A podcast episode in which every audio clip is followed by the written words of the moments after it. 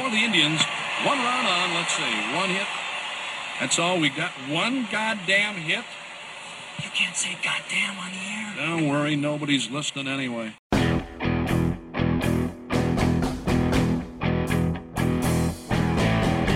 From the Gateway Lounge in Sioux Falls, it's Nobody's Listening Anyway. Here are your hosts, John Gaskins and Matt Zimmer. Okay, so this is a podcast, so we're not exactly a harbor of breaking news, but hey, it is Thursday afternoon at Gateway Lounge. Matt and I have had a couple beers, and uh, this is very exciting. That we've got we've got some news that should still be very fresh for the first time anybody listens to this, and anyone who's listening now. Don't know if you heard this, Matt. You might want to lean in. Make sure you've got no distractions, uh, so you can hear this really well. What I'm about to tell you. I don't know if you know this. South Dakota State football team, national champions. FCS, they won it all. They did it, Oh my? God! Wow, that is amazing. it's funny. I did have some USD fans tell me on Twitter that nobody cared that it Are you was. serious? I did. Yes. How Yes. drunk were they? How drunk were they? Uh, I, I, to be fair to them, I think they were m- making reference to the fact that it was played at the same time as the NFL games, which Oh. was unfortunate and did affect the TV ratings. But yes, uh, but that'd be their exact same feelings if USD was playing for the right, I was going to say, title, I'm pretty sure. if USD had made it this year, that's when the game would have been played, and I'm Yeah. sure they would have cared. It So- was, by the way, of all things we could talk about, uh, it was it, it was a really dumb time, and I still don't get it. I, I uh, why? Okay, ABC's okay. Here's, ABC first- carried. here's why. Okay, thank you. ABC had the rights to the game before any of this, and ABC also had NFL games on Saturday. Right. Well, they were, they weren't going to give up their own NFL games on Saturday, and ABC didn't have games on Sunday. Yeah. So they're like, okay, we're playing on Sunday. But- I get it. I, I think in this one situation, I don't think there was a whole lot they could have done. Uh, but Zach and I were talking about this yesterday. Then played on Friday night, or better, played on Monday at noon or one o'clock. Have it be the lead in to the FBS championship game that was played on Monday night because they're not in the same place, so you don't have to, you know, SDSU NDSU at one o'clock. You watch that game. It's awesome. You have the post game leads right into the pregame of TCU Georgia. Well, as far as I know, as far as I know, ABC's NFL doubleheader on Saturday, it was a Chiefs game, so I watched it, so, and I'm pretty sure that there was nothing before that. They could have played this. They could have could have done that televised it. Saturday at 11 a.m. or noon. That uh, they've Yeah. done that before. Isn't that when it usually is? Saturday at like 11 a.m. I don't think it's So- that early usually, but Uh, well, I Maybe, I don't know, Plenty of people would that would have been a standalone game. Instead, as far as I know, it was nothing but college basketball uh, that was being televised across the country until that first NFL game. But whatever, uh, those who watched it did. It was packed here at the Gateway Lounge. Jackson tells me. And uh, on an NFL Sunday in a town where you know there's a lot of different fans of a lot of different teams, and every NFL game is on, he said it was close to 100%. This bar was watching and engaged in the Jackrabbits winning their first ever national championship. That's really cool. So we've got a lot to go over for there. I mean, it, it's four days later, so I want to get into is this gonna is this the start of a dynasty? Is, is John Stiegelmeier going to retire? Stuff like that. But we'll go, we'll go back to the game as well. But then that happens, and what do you know? We've got. Uh, we got a couple of Minnesota New York things to discuss. Vikings Giants in the playoffs rematch, and then uh, Carlos Correa, who was going to go to the Mets, and now he's going to stay with the Twins. And everybody in New York that I've heard, or nationally, uh, just thinks this is the most rotten thing ever. Uh, and amidst all that, major, major, big time things happening, major news coming from a half of this partnership, this this dynamic duo of nobody's listening anyway. Big life changing things. So just in case nobody saw it or followed it on social media, um, I shaved my goatee. Don't know if you saw this, but it's gone. and you s- It's a big. It's a big deal. Um, yeah, I, I, I tried it for a year. And, and uh, what were you gonna say? was this Gilbert's idea? Did he tell you? Uh, my facial hair situation is usually dependent on the opinion of my significant other, so I don't know if Yeah, that's uh, why. Uh, no, actually, he want, he wanted to keep it. He really likes it. Uh, I, but any, I, uh, somebody else, uh, my okay, my uncle Jeff. He, he he's like he, he's just like what, uh, what what's going on with that face mullet? Why do you want that face mullet? You're on TV. Why do you want a face mullet? You see anybody other anybody else with those face mullets on TV? No. And and uh, and he's and, and it's interesting. And I had all I had kind of been leaning toward shaving because I, I wasn't I didn't love it. I mean, but you know, Gilbert liked it. A few other people liked it. Some other women told me it looked sexy. So whatever. I had never done facial hair in my life, so I did it. I, I bought into it, but I got annoyed by it and just like, okay, fuck. I just needed one little push, and I and I, I, I did. It. I just Got it from Uncle Jeff. I did it, uh, and uh, uh, I still don't know how I feel about it. But uh, some people want to mention it, and some people don't. It's not like anybody. Did you notice? Did you notice? I did not. You didn't even notice? Okay, all right. well, that's great. I'm a heterosexual, John. I don't I notice guess that's fine. well, the first two people that said anything about it in the Dakota News Now newsroom were men. So But I, I'm also one of those guys, though, that like my own wife cuts three inches off her hair, and two hours later is like, "Are you gonna say something?" Like, right. oh, oh, y- yeah, yeah. Yeah, and so I'll wrap this up by saying once it happened, and then I, I and then a couple people that I knew noticed or texted me.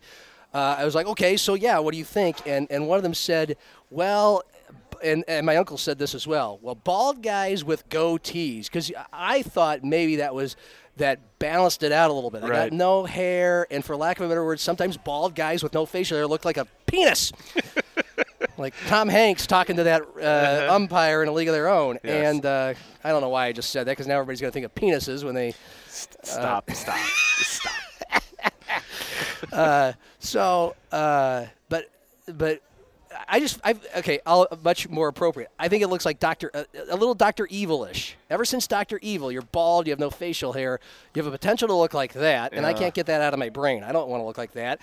But, uh, but Yeah, I used to like have it because you know, uh, I've had very long hair at various times in my life, and if I had long hair, I usually wanted to have less facial hair. Yeah. And then if I would, when I would get a haircut and cut my hair really short, I didn't want like my beard to be longer than the hair in my head. You know, it was always sort of this. This math problem of ba- balancing Yes. the hair on It's your head with the hair on your face. Yes, It's a thing. I do. I do relate to that a little bit. And I just thought, okay, uh, maybe, anyway, that was balancing it out. That's my hair, right? I can't grow it up here. I don't want a half dome. Somebody, my uncle was telling me, "Eh, just grow out the half dome. I'm like, no, I'm not doing a The half Homer dome. Simpson look? No, Yeah. I'm not doing that. And uh, so, but then people would tell me post mortem after the goatee was gone, you look like. Uh, well, my uncle thought I looked like uh, WWE wrestlers from the '90s or something like Big that. Big Show? Like basically, you look like a douche. A guy with a goatee looks like uh, a, a bald head and a goatee looks like a douche. Or, as one friend pointed out, uh, like '90s movie, '90s Bond villains. The uh, bald head and the goatee. So, Yeah, I mean, white bald guys do look a little evil. It's just the thing. Yeah, whether you got a goatee or not. Yeah, Yeah, kind of. Well, that's why I wear a hat a lot. Yeah. So, Yeah. all right, so that's that. Um, uh, yeah, do you feel like this is? Uh, at, I don't want to start just go st- to- torpedo this thing straight to dynasty for Jackrabbit football. I always think it's a little ridiculous. Like when Aaron Rodgers won his first Super Bowl. Well, this is the, I mean, he's 25 years old. This is the first of many more, and he hasn't won one since. So. Uh, I, I like to pump those brakes, but okay, at least for next year, like almost everybody who's really good, it's a strong enough team to come back and do it again next year. Oh yeah. Um, you know, one thing that came up a lot while we were in Frisco, I think it was Mike McFeely who said it um, out loud in the press box. He's talking about, you know, we've been waiting for years to finally get this SDSU versus NDSU championship. I wrote a column that the headline was literally "Finally SDSU NDSU." That's all fine and good. It is a long time in coming. We finally got this. But what Mike said was, it's cool. It's awesome this year. This is great. This is cool. This is what we've been waiting for. Wait till we get it six years in a row. Then we're going to be really sick of it. Now, is it going to be six years in a row of the exact same two teams? Probably not. But it could be. And even if it's not, these two teams are going to be coming back to Frisco. Are the Jacks going to repeat as champions? Maybe not. I mean, if you put a gun to my head and said Jacks or the field, who's going to win it next year? Probably a safer bet to take the field just because it usually always is. is. It always is, yeah. Um, but, geez, they, they lose Tucker Kraft, Caleb Sanders, Reese Winkleman, and that's about it. A couple other guys that are escaping my mind at the moment, but they're loaded with everybody coming back. And the Bison are too. You know, they lose a few more guys. Some guys entered the portal. I, I think Hunter Luepke's going pro. Um, but I mean, these two teams are so much better than everyone else, and they're not losing anybody. Um, are the Jacks going to repeat as champions? There's a good chance they will. If whether they do or do not, I think probably the easiest way to sum it up North Dakota State has not won its last FCS national championship. South Dakota State has not won its Hmm. last FCS national championship. I think they will both win again. I thought NDSU is just is just dying to go to FBS. They is That are. more, is that more media driven or is Oh, that they true? no, they they would like to go. It just it's not imminent. yeah. the the way college football is, you know, we've been waiting for this big sea change in college football. You know, the FC, FBS is going to break up, or you know, the NCAA is going to dissolve, and the big the the Power Fives are going to go off and do their own thing, or Alabama, the SEC, and the top schools in the Big Ten are going to form their own whatever. You know, maybe that will happen someday, but that stuff isn't happening yet. This doomsday we've been talking about it has not arrived. This breakup of the NCAA of FBS football, it has not happened yet. Until it does, the Bison are pretty much stuck in the Missouri Valley Football Conference. Yeah. Well, it's it's I don't I don't want to go down this road for too long, but it's it's also it's also geographical, a lot more No, sensical. it- but it's totally geographical. What I'm saying is, Yeah. if the FBS broke up, then there would be some probably geographical partners out there because. In theory, the MAC or the Mountain West, some of those teams would, would not want to be a part of that upper level. Yeah. So then you'd have more partners. Right now, there aren't a lot of other partners.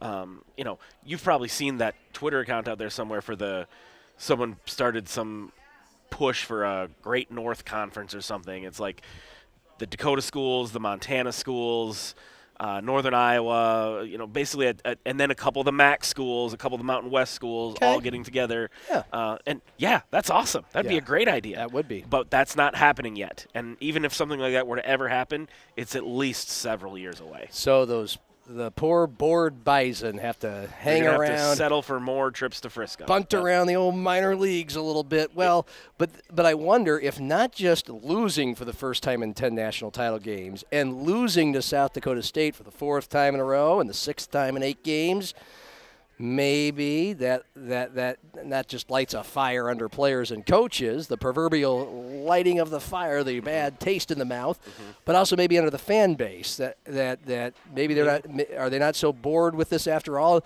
now that they know that it's not inevitable that they're going to win the national championship. Yeah, that's a good question. But, Um, but it it really only circles back to one game a year for them. This is the only team that really can beat them. yeah, I mean, well, they almost lost Incarnate Word. True. Um, So maybe their cage is a little rattled. and, and the fact that they lost to SDSU and got their ass kicked too. It's not like it was a you know they got smoked. Um, yeah, I think there's there's something to that.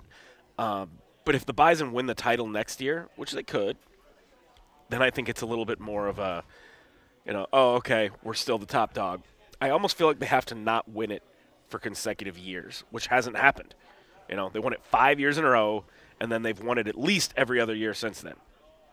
They have never gone more than one full season without being national champions since 2011.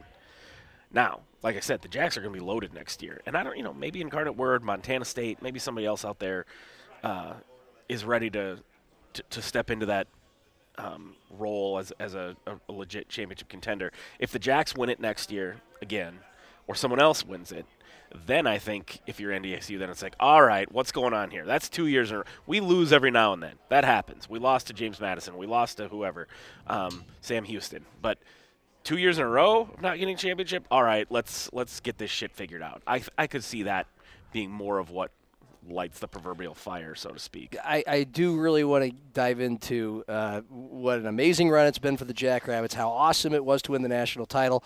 But at this point, we, we saw the run, we saw the game, uh, we basked in it for the last few days. I am really intrigued about the North Dakota State side of this. Um, is we we've touched on it time here and time there this season, and even even a little bit of last season when they still went on to win the national title, and the Jacks didn't make it to that game. But okay, how how much does it feel after that game, that convincing of a win, um, that that things are slipping there? That maybe they don't have the right head coach, and maybe they're not going to get the quality of players they've been getting. And again, and this is again in the scope of the two horse race, not in the national Yeah. FCS prism. Yeah. I mean. Um, d- does this loss really make them feel like, oh, we're we're losing our we're losing our grip? Of course, they've lost some of their grip, but how much of their grip? I mean, I think that was already happening a little bit. You know, Matt Entz s- stepped into such a tough Oh. situation. Yeah, You know, you Craig got nowhere to go but down. Craig Bohl builds this amazing thing, And when he leaves, it's like, geez, how's Chris Klieman gonna, you know? And Klieman managed to take it up another notch, which, to, to his credit, obviously. Klieman steps away. I thought they were going to open it up to a national search when Klieman left. They gave it to Entz, like, all right, okay.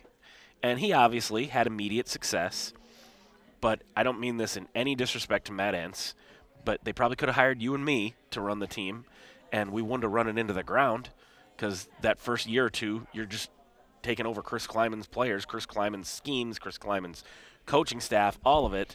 It takes a while for a new guy to to ruin it, so to speak. Frank Solich, that's your Nebraska reference Sure, number one today. sure. Frank Solich Um, for Tom Osborne. Um, and I think there's obviously been a fear in Fargo that that's what was going to happen, that Entz was going to be the guy that was going to let it slip. And there are some signs that that's happening. Um, I really like Matt Entz. I think he's a cool guy. I think Yeah. he's a good dude. You saw probably how genuinely happy he seemed to be for John Stiegelmeier. He gave him a huge bear hug after Yep, the game. I and did. Went out of his way to like, I'm not going to make any excuses. That was a great team. Um, and some of it, yeah, you just have to give credit to the Jacks. You know, they've been building this for a dozen years. I've been saying over and over again on all the formats that I get paid to talk on, like the Jacks played the long game. They did not try to beat do this overnight. This has been a long time coming. I think we can say that as recently as maybe three, four, five years ago, we all felt like this day was inevitable. The Jacks were going to win a national championship at some point. You could sort of feel it coming the fact that it happened so definitively this year, that they kicked their asses the way they did, that's kind of jarring. But then you take a, take a step back and go, why are we surprised? This is what they've been, you know, not that we are surprised, but just, you know, of course, this is what they've been building towards. Yeah. Some of that you just have to give credit to the Jacks. But then also, it doesn't have to be something as simple as, oh, well, Matt Entz is the wrong coach and they need to get rid of him. And, you know, like, like you just said it, there's only, there's nowhere to go but down when you're winning a championship mm-hmm. every single year. Mm-hmm. And it doesn't mean that Matt Entz is recruiting the wrong guys or that he just isn't the right leader, the right, you know, motivator or whatever. I mean, like, at some point, you know, do players still want to keep going there? Like, ah, you know, I mean, I'm not going to play if I go there. I'm going to have to wait to play. Out South Dakota State sitting over there trying to recruit guys going, hi, come here. We can be the team that slays the dragon, you know? Obviously, SDSU's been winning some recruiting battles with NDSU. That didn't used to happen. There's all sorts of things that go into it. And, oh, by the way, North Dakota State's still really good. You know, they won the national championship just last year. They made it to the national championship again this year with a ton of injuries. I'm not trying to take anything away from the Jacks, certainly, but that game's probably different if all those guys are healthy for NDSU. Um, the idea that the Bison, you know, are are down, so to speak. I mean, yeah, I was surprised they lost to Arizona, um, but that they lost to Arizona and they lost to the Jacks. That's it. Mm-hmm. You know, they're still really good. Yeah. Well, that's a part of the game where I think about your whole scope of the law of averages. You know, you, you, you, you like to use that term sometimes, and sometimes I roll my eyes at that thought. But it, the in the in the really broad period of time, law of averages, it finally bounced in South Dakota State's way. Mm-hmm. I still firmly believe they are the better program and they were the better team and they would have won that game if North Dakota State was full strength. But the law of averages did bounce their way as far as all these times that for that they slipped on the banana peel, that blowout, ten turnovers or whatever against James Madison a few years ago, and um, the misfortune of Mark Gronowski Yep, getting hurt yep. immediately in the, in the national title game two years ago, and finally. I'm sure the Jacks have gotten some nice little breaks along the way, but that was a nice little break, you know. I mean, the, the you mentioned it in our pre-podcast last week that the Bison were without their best weapon, and but the Jacks got theirs back. Were they were a, they were yeah. able to win and beat uh, NDSU without Tucker Kraft.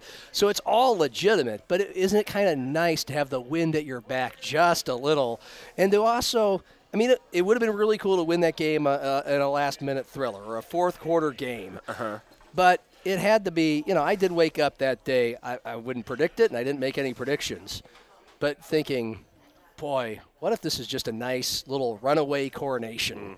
And for the most part, it was. I mean, that was out of that was. I think most people knew at 31-14 at halftime that it's. Yeah, I mean, it's it's crazier things have happened. But Well, I mean, I was in Frisco by Thursday, and Friday and Saturday was out on the town, being around fans. Um, I interacted with literally hundreds of Jackrabbit fans while I was down there, and a lot of Bison fans too.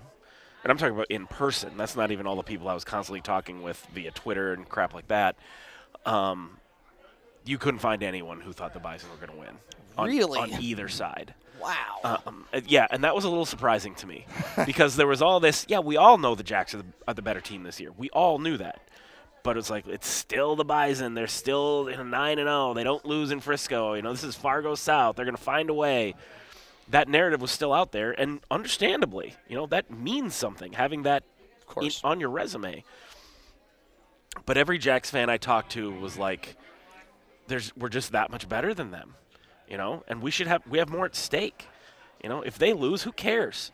You know, you've already got nine of them, and you know that you're you know you're shorthanded, you're not as good. Like th- they're weirdly enough, like the Bison were the team that had no pressure on them. There's no big deal. you House know? money. Yeah, exactly.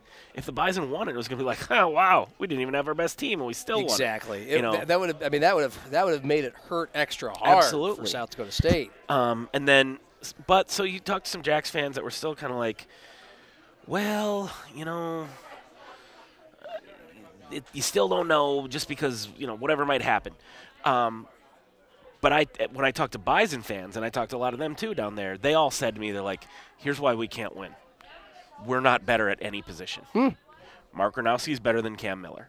Isaiah Davis is better than any of the five running backs NDSU was going to have to play with because of the injury. You know, Cody Mauch, their left tackle, is probably the best offensive lineman in the game, but five for five, the Jacks are better than their five. Defensive line, Jacks. Linebacker, Jacks. Secondary, probably NDSU, but not by a lot.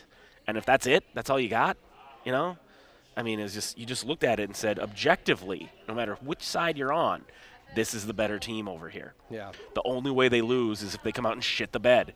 You know, they're scared or they're nervous or they, you know, just have one of those games where they come out and Yeah. lay an egg and make a bunch of mental mistakes. Yep. Well, that didn't happen. They came out and played perfect. Yeah. And they kicked their ass. Yeah, I mean, it was. Um,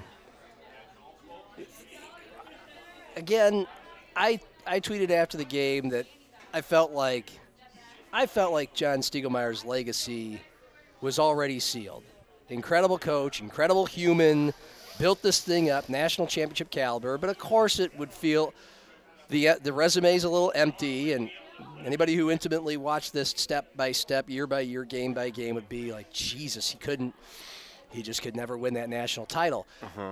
But it, it's not so much like, oh, he's proven it now. He did, of course. I mean, having been that well prepared, being the team expected to win, and finally doing it, getting over all those historical and psychological hurdles, but to do it that convincingly, okay, they were clearly well prepared and they were clearly psychologically ready. Whatever buttons he pushed, I saw some of the interviews that you did and, and tweeted out from the media days, and those guys just looked so relaxed and confident. It wasn't fake. Uh, and so I'm just more. I'm just more happy for him. Like he, mm-hmm. he gets that bow tie. He we, we use the word deserve too much, probably in sports, probably in society and humanity. But who deserves something more than John Stiegelmeier deserved a national title? Yeah. And that's why, you know, the column I wrote where I kind of made reference to the fact that, geez, John, go ahead and celebrate this. You know, and we, we were, when I say we, I mean me and the other reporters there, we were all talking about that. Like, John, we get it. You're humble and you want to make sure your players get all the credit. They deserve it. And that's great of you. But go ahead and take a minute to say, yeah, this is awesome. I'll celebrate this. You know, he just didn't want to do that. And that's fine. That's sort of John's personality. But everyone was thinking that. Everyone was happy for him. If they had lost this game, that would have been so damaging to, to Stig's not his his reputation or his legacy, but it definitely would have been like, is this ever going to happen? Of course, because You would have. I, I, I'm pretty sure Justin Sell means it when he says that John Stiegelmeier can coach there as long as he wants to. But if they had not got this done, there would have been a, a, a very vocal por- portion of Jackrabbit fans going, "Make a change." Yeah. You know, this guy obviously can't do it. If he couldn't do it this year, it's not going to happen. We need someone to carry us over the finish line. Right. And I don't want John to go. Justin Sell doesn't want John to go. No, everyone was rooting for him from that standpoint. But so it's nice to not not have to, to deal with that anymore. You know, he he proved it. He did it. And again, I think it matters. He did it emphatically, Yep. and he did it against the the big, you know, the North Dakota State. They went 14 and 0 against FCS teams this year. They had two close games. The Bison, which they dominated the second half, and UNI, which is one of the toughest places to play. Yeah. They, they just always and it's always just a tough matchup for them. Every other game, they kick their opponent's ass. The playoffs won every game by 21 points or more. The Holy Cross game was closer than the final score, but they still won by 21. And then you even look back the one game they lost, Iowa, the FBS game. Who do you think wins if those two teams play today? I'm asking you. That's not a hypothetical question. Uh, SDSU. Yeah. I mean, Mark Gronowski was still trying to figure out how to play football again, coming off an injury. Mm-hmm. Zach Lujan's a rookie offensive coordinator. Iowa's punter get they get a ton of breaks. The Jacks are starting every single drive at the one yard line. Yeah. If this team's played again today, I'm confident the Jacks win that Sure. game. Yeah. And you know what else? Zach and I talked about this yesterday. If all those weird circumstances hadn't happened in that game, and the Jacks win it then in August, this season ends up 15 and 0 with a win over a Big Ten team Yeah. that goes to a bowl game. Yeah. You're talking about, hey, this is the greatest team in FCS history. That's how definitive this was. Can you still have that conversation? I mean, they're they prob- went 14 and 0 against FCS competition. They're probably in there. They're probably in there in Yeah. that discussion. Yeah, that was a, that was a good John Stiegelmeier impression. Uh, uh, he says he does that a lot. Um, I've noticed. It was um, no, it was it was really cool to see him win. Now he's now he's got that up there, but I, NDSU and USD fans love to make fun of his aw shucks thing, and some of them question if it's genuine or not. I'm not surprised by any of this, and it to me this is Nebraska football reference number two. He's somewhat followed the arc of Tom Osborne. He didn't take over an already top five juggernaut blue blood like Tom Osborne did for Bob Devaney in 1973, but it it took I think Tom Osborne 22 years to win a national title. He had at least two, I think, two national championship game losses. Three. He had three national gonna say, championship yeah. game losses, uh, all in the Orange Bowl uh, before he finally got it. Uh, Stig had one. Um, but you know it's the same thing, and he's in what year 20? This was his 26th year, Mm-hmm. but it's uh, it's very similar, very similar personalities. John's a little more charismatic than I mean. Tom Osborne was the just the just the definition of stoic and Boring. boring. Uh, and I mean, he had some good one-liners, and he was kind of aw shucks. But um, and when he won the national title for the first time after all those heartbreaks, uh, he you know he really wasn't smiling when his players carried him off the field, and his press conference sounded like every other one, and nobody was that surprised. So I don't think. Uh, I'll go back to my own little personal. Um, my own little personal interaction or, or touch brush with this back uh, mid-season after they had beaten North Dakota State, and I go up to Brookings to do this TV story for Dakota News Now about this Yeah, Fargo yeah. radio host who lost a bet, had to live in Brookings for a few days, and we go and John Stiegelmeier pardons him, and you know Stig took. Uh, an hour out of his day that he had not planned on when the day started. I mean, I called him up out of the blue, and he basically spent an hour for us, just walking around and talking to this guy and doing an interview. And uh, but part of the interview, when I when I asked him, uh, would you have been willing to be a part of this thing that we're doing right now um, a few years ago, or you know, because when, When they were were when they you all the when they were getting beat by North Dakota State all the time, and he said probably not, but Mm-hmm. now, and he just said my life is a lot more. Right? In fact, he might have even said the word isn't. My life isn't winning and losing football games. Now, to a degree, you can all we can all roll our eyes at that and say, "No, that's what you're paid to do. Give me It's a literally break." your life, You wouldn't have a job if you said that. But he said, "My life. It's it's now about making memories," and that might again, you can question how genuine that is. Maybe he's just saying that for this piece. Mm-hmm. But he felt like he really meant it and he really enjoyed it. That he had this unexpected little day with this North Dakota State dude out of the blue. Um, he obviously understands what good PR is, and even though he's got plenty of equity built up, this was going to be another nice thing that's going to make him and South Dakota State football look good. Uh, but more than anything, he said the making memory line, and again, that's an overused cliche these days. However, he said that exact same thing after he wins the national yep, title. yep. Yeah, that uh, hey, we, We made, made a memory, memory. today. Yep, yep. And yeah, you guess I don't think it's just I don't think it's uh, corny or well, it's corny. I don't think it's fake. I think it's just corny. I think that's who he is. He's a little bit he's a little bit corny, but I really do think he it's it's similar to Tom Osborne in that he's proud of all the work he's done, his program has done. He's proud and has has soaked in the journey, and um, the prize is nice, and it's a lot better than not getting that prize. But it didn't necessarily.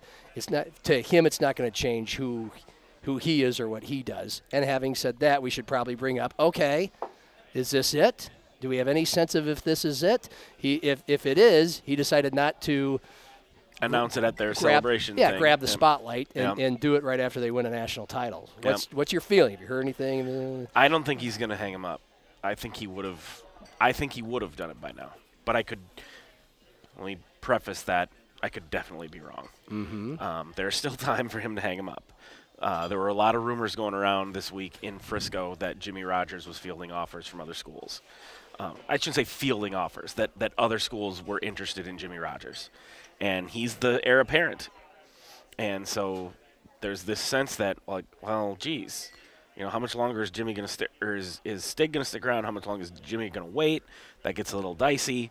Um, John, he won, he won it now. You know, he's got that was the one thing he hadn't done yet. You know, some people wonder is he just hanging around just to win this national championship? And I don't think he is. John has been very upfront, and this is to his credit, of saying like, "Hey, my job's way easier than it used to be." Yes. You know, in the D2 days, a D2 coach has to do everything. In D1, you know, we talk about it on this podcast all the time. John's a CEO who puts people in, in place and lets them do their jobs. He is a hands off coach. That doesn't mean he doesn't do anything. And like I said, with all the turnover you've seen on this staff, that they just won a national championship with a 29 year old rookie offensive coordinator and, you know, new, like, that speaks to how good John is at putting the right people in place and letting them do their jobs. But yeah, there's some speculation that okay, now that he finally got it, is he going to hang him up? Uh, I asked Justin Sell at the party the other night. I didn't. It was a. I don't know if it was on the record, off the record. I was just kind of like, oh, "What do you think? What's he going to do?" And and Justin's like, "I don't know." You know, I mean, and maybe he does know, and he just didn't want to tell me. I don't know, but he seemed kind of like, "Nah, I really don't know." But he did say to me, as he said over and over again, like, he can coach here as long as he wants. And he said that before he had a national championship. Now that he's got one, that's even more hmm. the case. John told me the last time I asked him about it, and this was a while ago, probably three years ago. I asked John, "How long are you going to do this?" You know, you're, and he said, and you know John well enough to know that he sort of, you know, when he's letting his guard down a little bit and really talking to you in a in a man to man sort of Yes. way.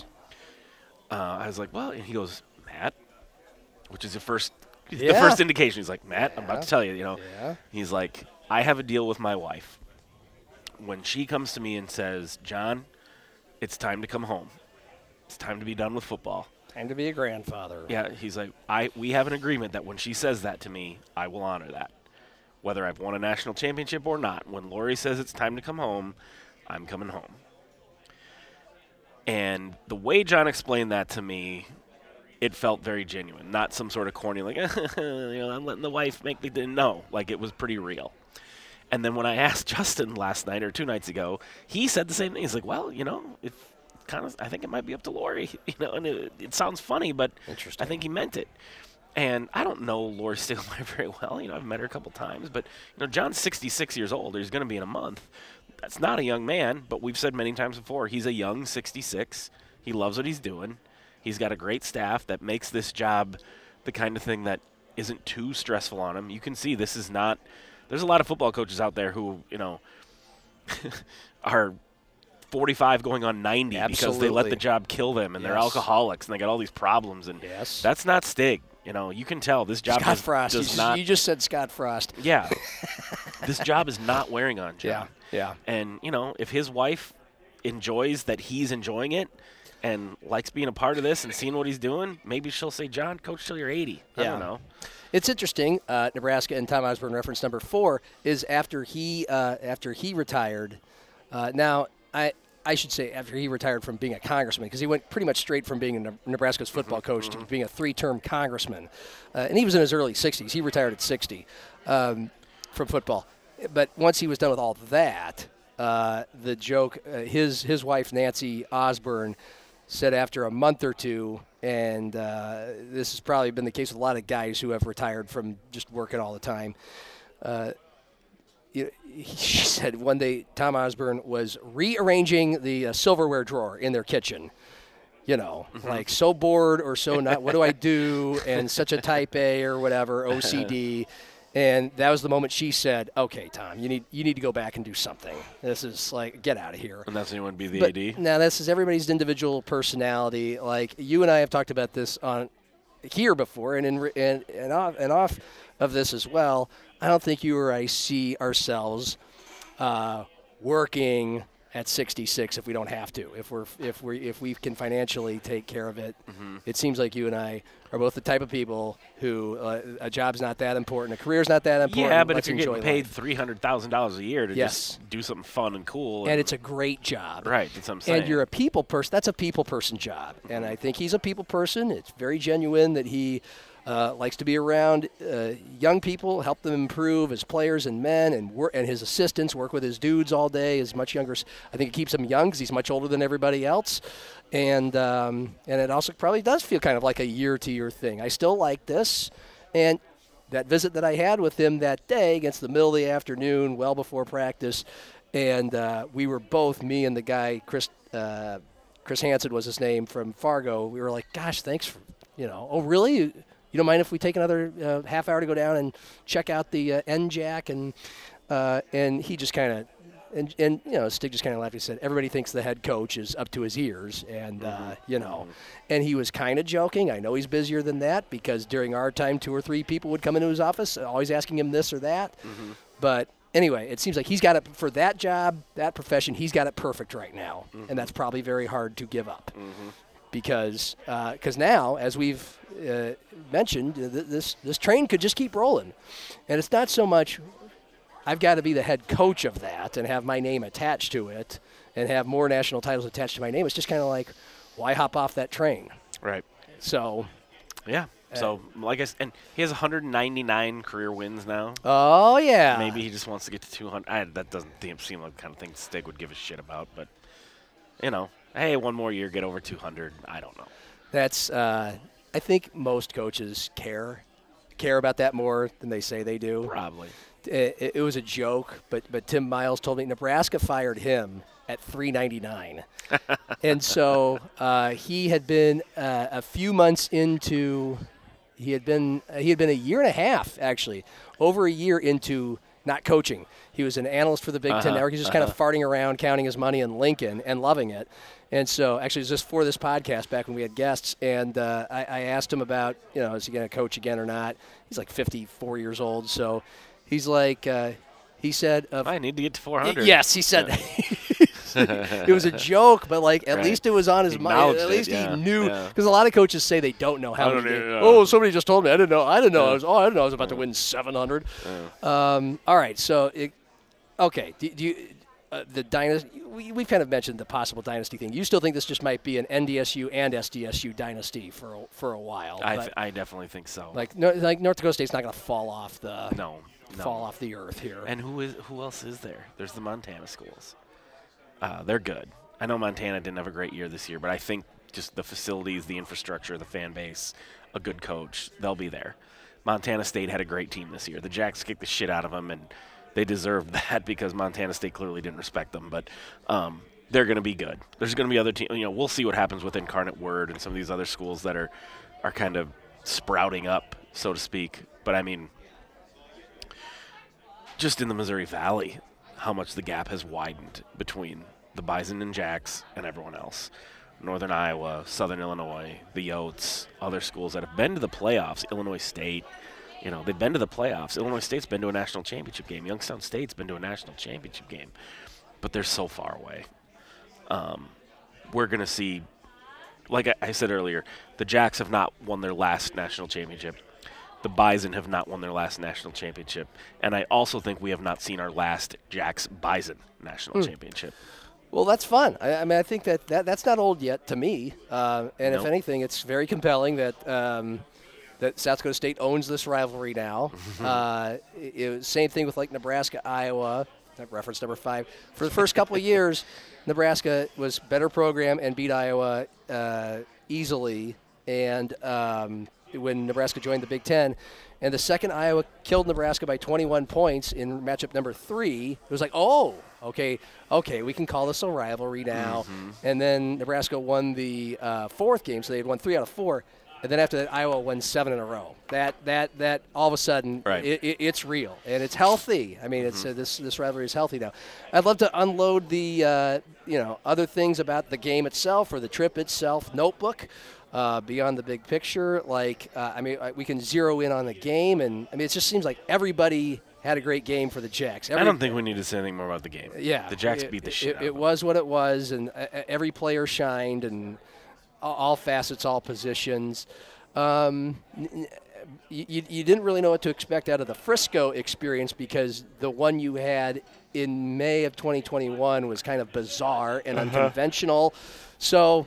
You, I, I, I saw your tweets. Seemed to be having a good time, and uh, others who had been there for a while, a few times, had shown you the ropes. What was it like? It was great. I mean, the weather was awesome. That Yeah. was that was a big part of it. Um, Friday and Saturday night, the place that kind of was adopted as the Jackrabbits headquarters. It was a bar called the Local. They ran out of beer two nights in a row.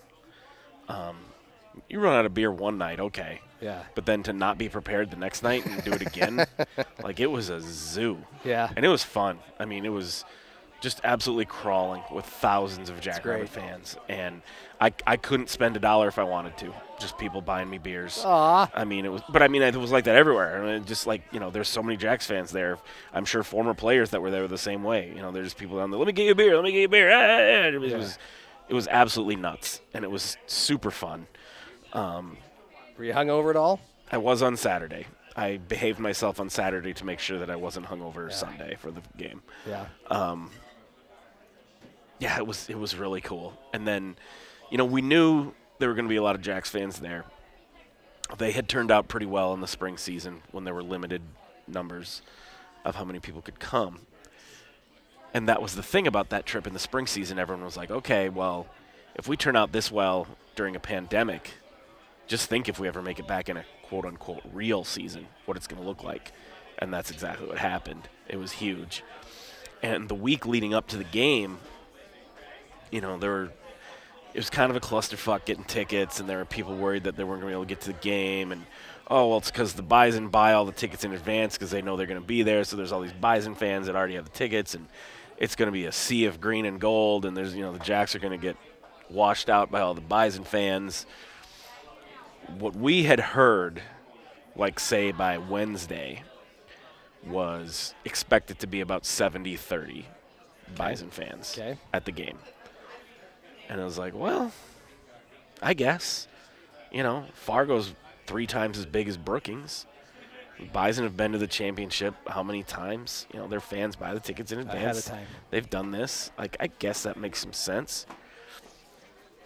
The closer we got to the game, and you looked around Frisco and saw this shit going on at the local, it's like 70 30, really? Like, I don't know. Like, there seems to be a whole lot of people here from South Dakota. Then you get to game day, Sunday. I got there at 8 o'clock for a 1 o'clock kickoff. And there were already You got there at eight o'clock. Mm-hmm. Oh my gosh. there was already hundreds of people tailgating. Oh my God. Okay. and I went out and hung out at the tailgate for a while, just to kind of talk to some fans and get some photos of the of the tailgaters and hang out with the Jacks Illustrated dudes for a while and talk to some former players and um, it's like wow, this is this is really something. Then I was like, well, I better go work, you know. so I left the tailgate to walk into the stadium. I go up in the press box and have breakfast and kind of farting around and and I sit down in my seat, which is facing the main entrance. Same view you had on TV, looking across from the press box. And there's just a sea of blue filing into the stadium, sitting down, but just keep filing in, keep filing in, keep filing in. And then you saw it once the game started. I mean, that whole side of the field was Yep. completely blue. Yep. Now, obviously, you couldn't see the, the press box side, which was all green and yellow, because they, they kind of sold it that way. Jacks fans on this side, Bison fans on the other side. And then the end zones were a little a free for all. Jacks fans swore up and down, as did Jacks players, that there was more blue than yellow. Bison fans swear up and down that there was more green, b- yellow than blue. It was pretty damn close to 50-50. I thought maybe there was a tad more Bison fans just because of the end zone. It looked like there were a few more Bison fans. But then when the game ended and the Jacks won, and they have the celebration, you know, they're on the the players are on the stage on the one side. I went over on the stage, and I was gonna go down onto the field to try to get video and photos looking up at the stage as the players celebrated. There were so many people down on the field. I'm claustrophobic. Like I was like, I got to get out of here. I'm gonna get trampled. I'm gonna hyperventilate. I got the fuck off that field because there were so many people coming down there. And I go up on the stage and look, and the Jacks fans stretched all the way to the other goalpost. The entire they went hundred yards deep. Jacks fans on the field for the postgame Wow, celebration. okay. The entire playing surface was covered with people in blue shirts. It was amazing. Terrific. Any any other uh, photographic memories that you always have from the whole celebration experience? Um, Players, fans, just otherwise? looking down when I was up on the stage, looking down, seeing how many faces I recognized. I saw Jake Wieneke, I saw Jordan Brown, I saw Cam Jones, uh, I th- think I saw Brian Witzman. I mean, all, all these dudes like, you know, hey, they made the trip, you know. And I talked to some of them, and they're like, "This is awesome. I'm not jealous. This is amazing. You know, they finally got it done." And uh, I wrote about it in my column. Um, one of the Yank- Janke twins running over and hugging Blair Mulholland. You know, Blair Mulholland was a backup running back for five years, hardly ever played. He flew down to Frisco from wherever he lives, you know, and was there. Wow. And at the end of the game, ran over to one of the Jankes and gave him this big bear hug, and you know, it was just like, you know, that shit like literally like you know tugs at your heartstrings a little bit. Like that that's really something. And I don't think enough credit can be given to Ryan McKnight and the JFPA, the Jackrabbit Former Players Association, with how they have created this alumni thing that is it's so strong. There's FBS teams, there's Big 10 teams that don't have this kind of culture, this atmosphere, this environment where the former players are so involved with the younger players, the current players. I mentioned that to Cam Jones. Uh, Cam Jones graduated seven years ago. I was talking to him the other night, and I was like, "It's crazy to me how many of the current players know who you are." You know, like why the hell? They, you know, generally it's like, "Who's that guy?" I don't know. I was a eighth grader when that guy played. Why would I? You know, they know who these guys are. They care about that. They take notice of the fact that hey, this guy who played five years ago, this guy who played ten years ago, this guy who played thirty years ago, is here supporting us, coming to practice to speak to us after practice or give us a pep talk or whatever. I mean, and I think, like I said, Ryan McKnight and the JFPA deserve a ton of credit for that, but so does Stig. You know, Yeah. he has helped foster that too. No, yeah. Well, everything can go back. Everything that can that's special about the program can always come back to him. I think so. He's been the uh, underlying um, thread. Anybody? Uh, anybody? The bars, the tailgate, anything? Anybody mention uh, this podcast? Anybody? A lot of people did. No yes. kidding. Yes, okay. Yeah. Well, and now that I'm uh, starting a new job, everyone is wondering if we're going to keep doing it. Okay. Um, so, Yeah. a- as of right now, for anyone listening, I don't see why we wouldn't. Well, nobody's listening anyway. So. Right. Right. Right. Right. Uh, had to say that. All right. Well, that's that's that's the perfect transition. Um, I don't know. I, I, I don't know how to frame a question for this. Just just go ahead. I mean, um, eh, by now anybody listening to this is a devoted enough follower and fan to know that uh, you're leaving the Argus Leader. You're going to a thing called SiouxFallsLive.com uh, under the wing of Forum Communications, which owns the Fargo Forum, uh, WDAY Television and Radio in Fargo. Uh, they're uh, Mitchell Daily Republic. Th- thank you. And uh, unlike some, like your former employer or your soon-to-be former employer, I mean, they invest a lot and they're they're crushing it. Yeah. Uh, what what went into this decision? Um, It's got to it's got to be incredibly. I mean, y- you've read all the comments from everybody. Yeah. Obviously, 18. What 18 years the Argus? More than 19. that? 19 years. almost 20, counting when I started as a stringer. Basically, you know. your only job as an adult besides Yeah, they hired uh, me right out of college. Pretty fry much. cook at Buffalo Wild Wings. Uh, for a while. So it's I can't imagine the um, the tug of war the, uh, for It making the decision and, and then and, and then moving on. It was very, very hard, and it shouldn't be. You know, like it's a kind of a no-brainer given the climate, what's happening. Um, just in the last few months, the Argus leader has lost a lot more people.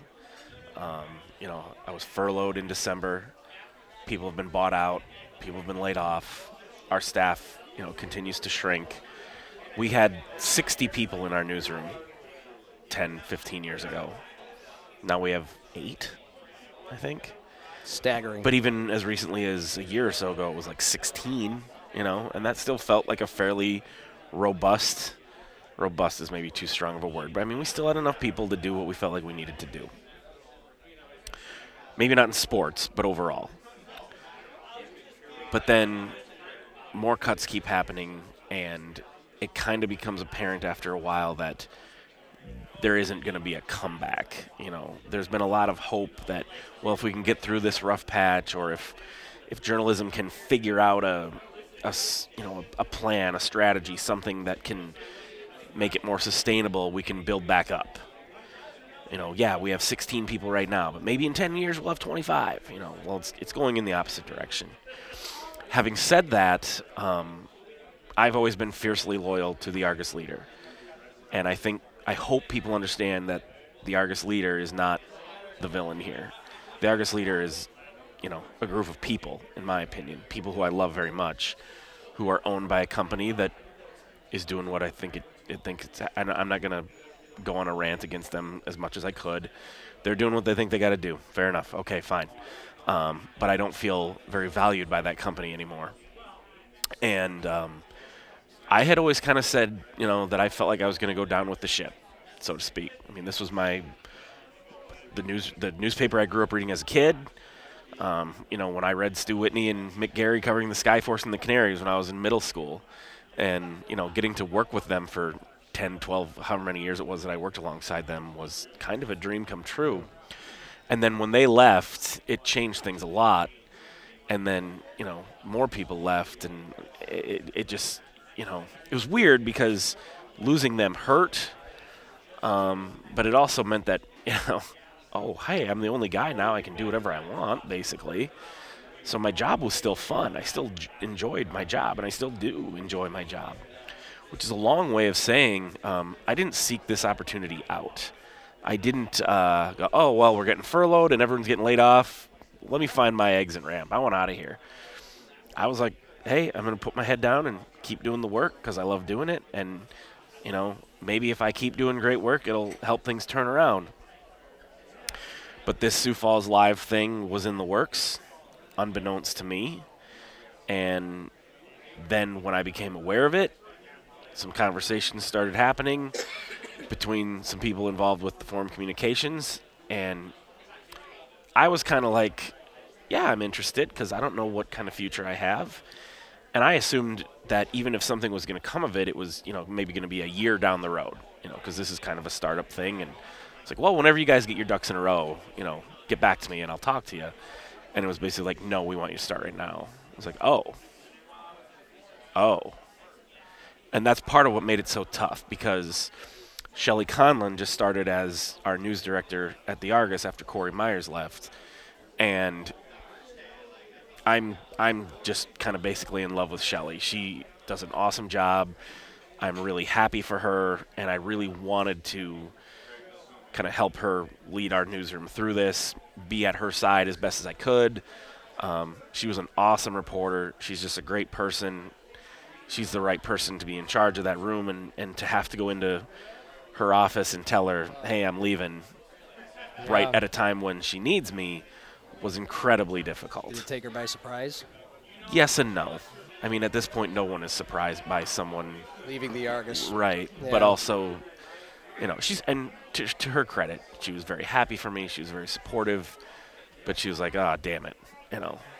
And you know, Mike McCleary's going to be our only sports writer at the Argus for the immediate future. I hope that they make an effort to replace me in some capacity to give him some help. But in the meantime, he's 24 years old, just got here from New York a couple of years ago, and now he's trying to cover the entire state for the biggest or for the newspaper in the biggest city in the state.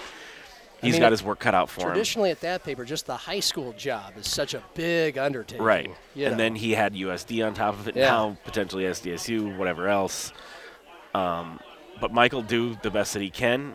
He's really grown a lot in the last year. When he first started, he was not quite ready for this, and he struggled with it. He's really come into his own, and he's doing a really good job. I think he's got a really bright future. I'd echo that. Um, and so I tried telling him like, hey, this sucks for you in the short term. You're going to be getting it from all sides. You're not going to be able to make anybody happy because you're going to be trying to cover, you know, a million different things. But I was like, hey, look on the bright side. You know, you've got some job security. You're the only guy there. But also, you kind of get to do whatever you want. You know, you don't have to worry about keeping this fan base happy or that fan base happy. You just wake up every morning and go, what's the sports story that needs to be told today? Wherever it is SDSU, USD, Washington High School, Mitchell, Aberdeen, whatever. And that's what you do. And I really hope anyone listening to this or anyone that follows me keeps keeps following what Mike's doing, keeps following what the Argus is doing, because I know it's not what it used to be, um, but it's certainly not the fault of any of the people that are there. Right. They're busting their ass, they're trying, and the best thing I can say about the Argus leader, and this has always been true, when there were 65 people in the newsroom, and now that there's eight or nine, whatever it is, those people care about this community, and they're trying to do the best they can because of that. Uh, they're trying to tell the stories. They're trying to report the news. They're trying to hold people in power accountable. Yes. Um, and that matters. And I'm rooting for them. I hope they can can find a way to sustain that and continue to be a vital part of the media landscape in Sioux Falls and in South Dakota. But having said that, uh, especially as someone who's older, you know, when they start looking at cutting people, those are the first people they look course. at cutting. Um, so this was just an opportunity that, again, was was given to me. I didn't go out looking for it, and frankly, they made me a really good offer. Um, and I just felt like I have to do this for me because basically once Mick and Stu left, that was when I kind of realized, oh, I might not get to choose when I leave. You know, this isn't some like, oh, do I want to be here till I'm 65 or do I want to go do something else? It's, no, it's like, oh, at some point there, someone's going to tap you on the shoulder and say you're done. And I don't want to say I was okay with that. I had just sort of made peace with it. Like, I guess that's how it's going to work. Sometime in my late 40s or early 50s, I'm going to have to go out and find another job, probably find another career. And just in case people don't know, you're what, 41, 42? 42. Okay. Um, so I was like, yeah, I, you know, I, I have a few more years of this before someone literally tells me you can't do this anymore. You're gonna you gotta work somewhere else, and I don't want to do that. I don't. I don't. This is all I'm good at. I don't want to try to start a new career, and I also don't want to go. You know, yeah, money's nice, but I don't. You know, want to go to some boring ass eight to five Joe job, even if it does pay me really well. You know, this is what I do. This is what I, I love doing. I feel like I haven't worked a day in my life, you know? And the forums, that was their sales pitch. That was, we want to pay you to just keep being you, just keep doing what you do. We want to give you an opportunity to do this well into the future. Well, Gannett can't offer me that. They can't promise me that. Yep. And so, like I said, as, as painful as it was, and I'm not lying, it was very, very, very painful. I had to do it. Right.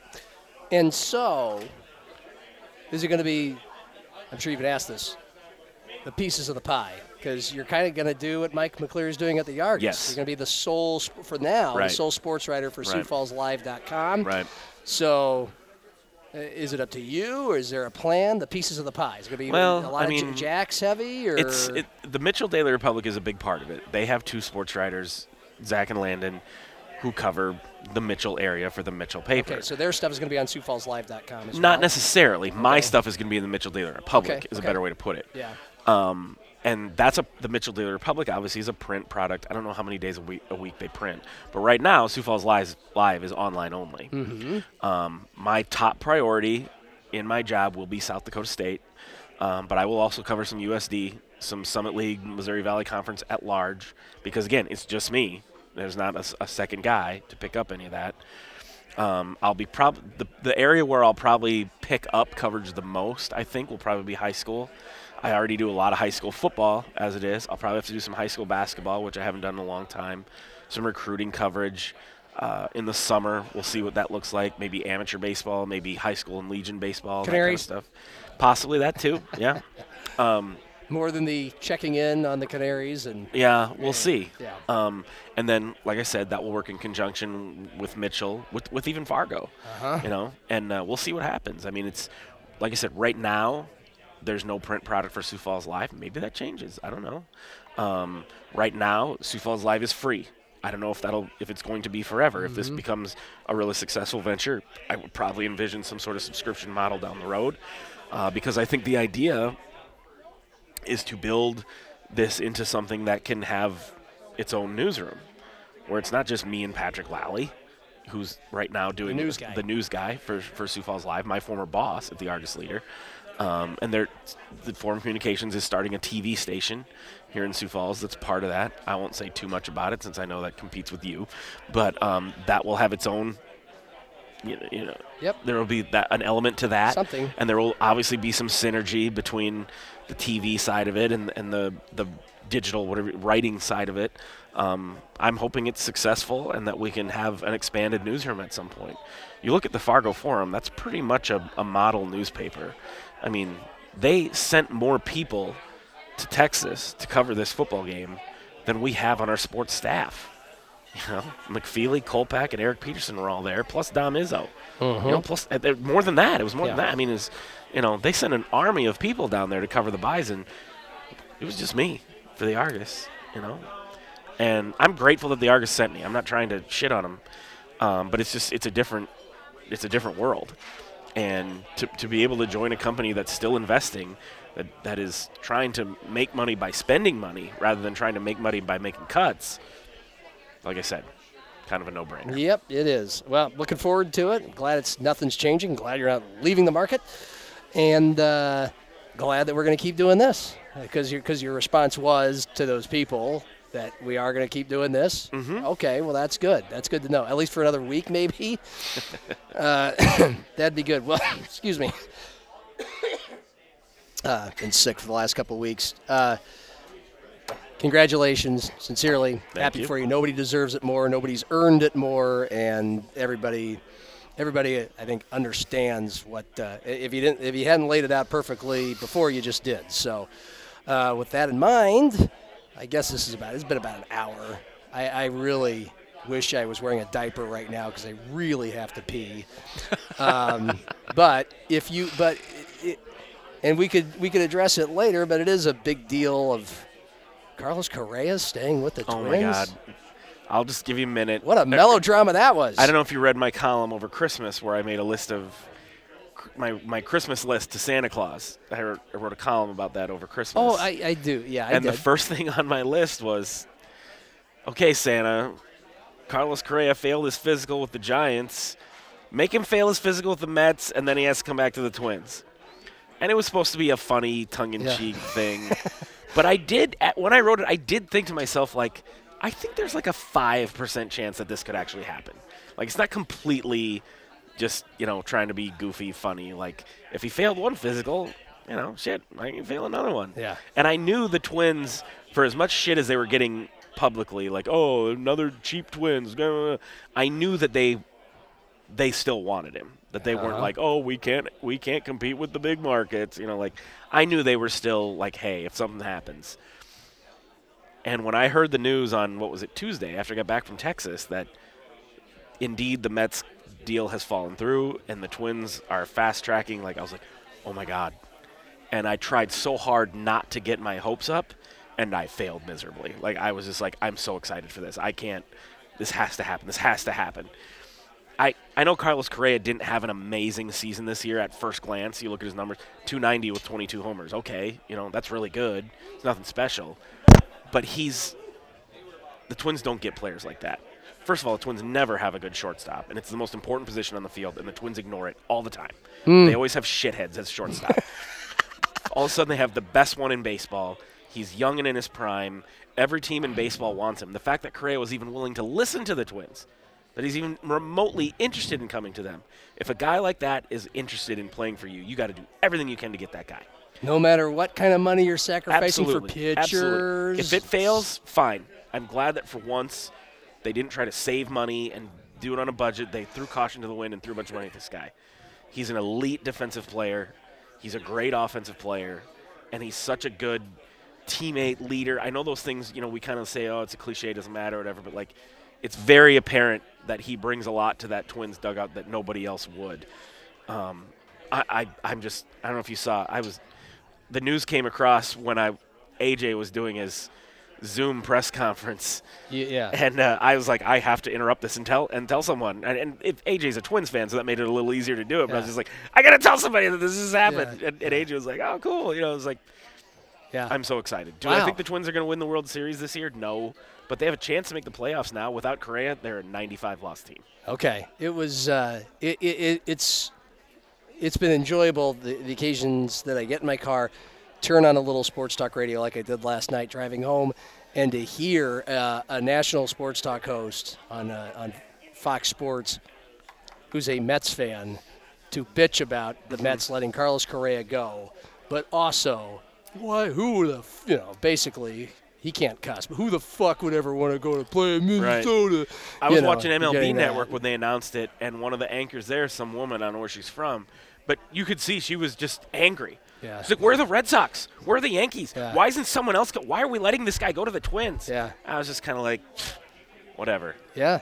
I'm, yeah. gl- I'm glad that you're mad. Piss And- off. And well, and I, I guess I didn't hear, I didn't see the press conference, but I heard about it. Like Scott Boras, who's his agent, and obviously he's one of the king shark agents of all time. Was there's never been, you know, a huge d bag and everything. Like uh, apparently he made it painfully obvious that this is not what he wanted for his client. that he was really upset at the Mets, and uh, But the- he also the- was like, "Hey, if if if those other teams are gonna, yeah.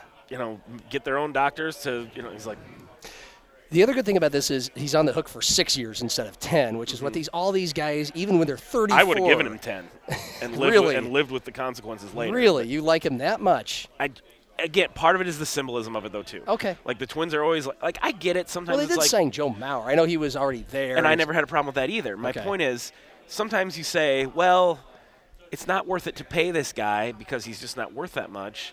But then there's no one else on the market, so you just end up sitting on the money because it's like I, there's just no one worth spending this money on. You know what I mean? Yeah. Like I, I have defended the Twins in the past when fans have been like, they left forty million dollars of payroll on the. They could have spent that. Like on what? There was nobody out there. I'd rather have the team pocket that money than throw fifteen million dollars at a player who's only worth three, something like that. Yep. But so this was that's that's the whole point. This this guy is worth that money. Got it. He is worth paying thirty-five million dollars a year. So do it. Even if you can't Even if afford that- pitchers that you need in the playoffs, They have a pretty good rotation already. Now, right. granted, if their injury situation is the problem, but also, who's out there for pitchers? Verlander's off the table. deGrom's off the table. You let's say you don't sign Correa, and you've got that thirty-five million. You're not going to get any good pitching for that. so much of this is a crapshoot. I remember. But I'm just saying, you'd have you Yeah. could thirty-five million. You could split that amongst three pitchers. Cool. Yeah. They're all going to be fifth starters. Yeah, and- There's no ace out there that you can sign. Right. Well, I just remember like when the, the, there was Dallas Keuchel and Gerrit Cole and some other guy were like the three hot shit pitchers in baseball. They were all up for free agency, and everybody wanted the Twins to sign one of them and finally break the bank for a pitcher. And Gerrit Cole was especially, and of course the Yankees got him. Where has it gotten them? I mean, you know, Yeah. you just, I God, you never know. Also, I just don't. I generally am not in favor of throwing gigantic contracts at starting pitchers. Mm. They're just not worth it. Okay. Especially today, they, they can't stay healthy. No one can throw more than 150 innings before their arm blows up. Vikings Giants. How much do you care? What do you think will happen? I think the Vikings will win, and I'm pretty excited. After that round, I'm not optimistic, but, No, because they're probably going to San Francisco, and Right. that's probably where the dream will but die. hey, they won at Buffalo. How was it fun to watch Aaron Rodgers and the Packers lose to the I, I, Lions? did, I, I only got to watch a little bit of Oh, it. The hotel in Frisco that we were staying in didn't get NBC, Okay. so I uh, Okay. So I get done with my stories, and I'm like, I want to watch this game. And uh, so I go driving into downtown Frisco. Of course, every bar is packed from Jackson Bison fans that Yeah. want to park. And the first bar I went into turned out to be a strip club, or at least like a bar where like the waitresses are all naked, and like there were there was football on and everything. Okay. And uh, I'm like, oh, I guess. Do I want to? I was like, all right, I guess I don't mind watching football with naked chicks walking around. So I tried, but there's like no tables. So I'm like, okay. So I go to another place, same thing, more like naked chicks walking around. I'm like, okay, like, can I just watch the? I just want to watch the Packers Lions. Like, I don't care about. I, I ended up at like the fourth bar that I tried. The, it, that was packed too, but there was a spot at the bar, and I went up there, and so I, I got to watch a game. No naked chicks. no naked chicks. Okay. Um, it's f- funny. I was kind of rooting for the Packers just because, basically, because I wanted Stu Whitney to be miserable. Yes. but uh, when and also I just once the Seahawks won, I was like, well, okay, I guess it'd be cool if the Lions won and neither one of them made the playoffs. But I thought for sure the Lions would go in the tank, Yeah. knowing they had nothing to play for, and the Packers would win 40 to nothing. For the Lions to win that game in Lambeau with nothing to play for, Like I switched allegiances so fast. Like Yeah. I was all on the Lions train. It's terrific. And also like you have to give the Lions a ton of credit to win that game for Dan Campbell to get that team to buy into Yep. yes, we're going to try and like we're out of the playoffs, who cares? We're going to play spoilers. I give a lot of credit to Dan Campbell. It was- that was very impressive. Oh, it was so enjoyable to watch. Now, you feel like the Packers would have given the Niners the way the Packers had been playing, won four or five in a row, that they'd be more likely to upset the Niners and then come to Minnesota, and you'd rather ha- obviously have the home game there. Uh, that would have been nice, as opposed to the Seahawks, which probably don't have as good of a chance of doing that in San Francisco. But uh, look, you know, you get the Giants. I, I, I'm, I, I guess I'm not surprised at how many people are picking the Giants in this game, even though they were very. Un- I know the Vikings needed. They should have won that game, The Vikings yeah. needed a 61-yard 61 field goal to beat them. I, I still wasn't that impressed. no. And um, But you know, the Vikings aren't that impressive either. They The- win every game by the skin of their teeth. well, but they do have they do have at times a you know a motorboat of an offense, and Uh-huh. um, I just some think very quality wins. I just think that makes a difference at home. I mean, uh, if they lose, I won't be surprised, but I'd be more surprised if they lose. And then we see what happens after that. Um, and then Ed Donatell gets fired, and uh, hopefully, Yeah. we all move. Uh, you know, we all move. We all move on from that. So I mean, we'll we'll we'll talk more after we see what happens in that game, Uh, and then uh, you know, I think in most scenarios, even after a national title game, we would have talked uh, had it not been. Uh, Mr. You know, had it not been Mr. Big Shot's big career move over here, we probably would have had at least a little uh, coyotes and and Jackrabbit hoops to talk about. Start talking hoops on this podcast, but we will. Now that we know that the podcast shall continue, uh, we'll be talking a lot more hoops, and we'll get things launched. What a way to launch our hoops talk with with a couple of Jackrabbits and Yotes games on Saturday. So that's it, and this may be the best walk off in the history of this podcast. I really have to piss, so that's it.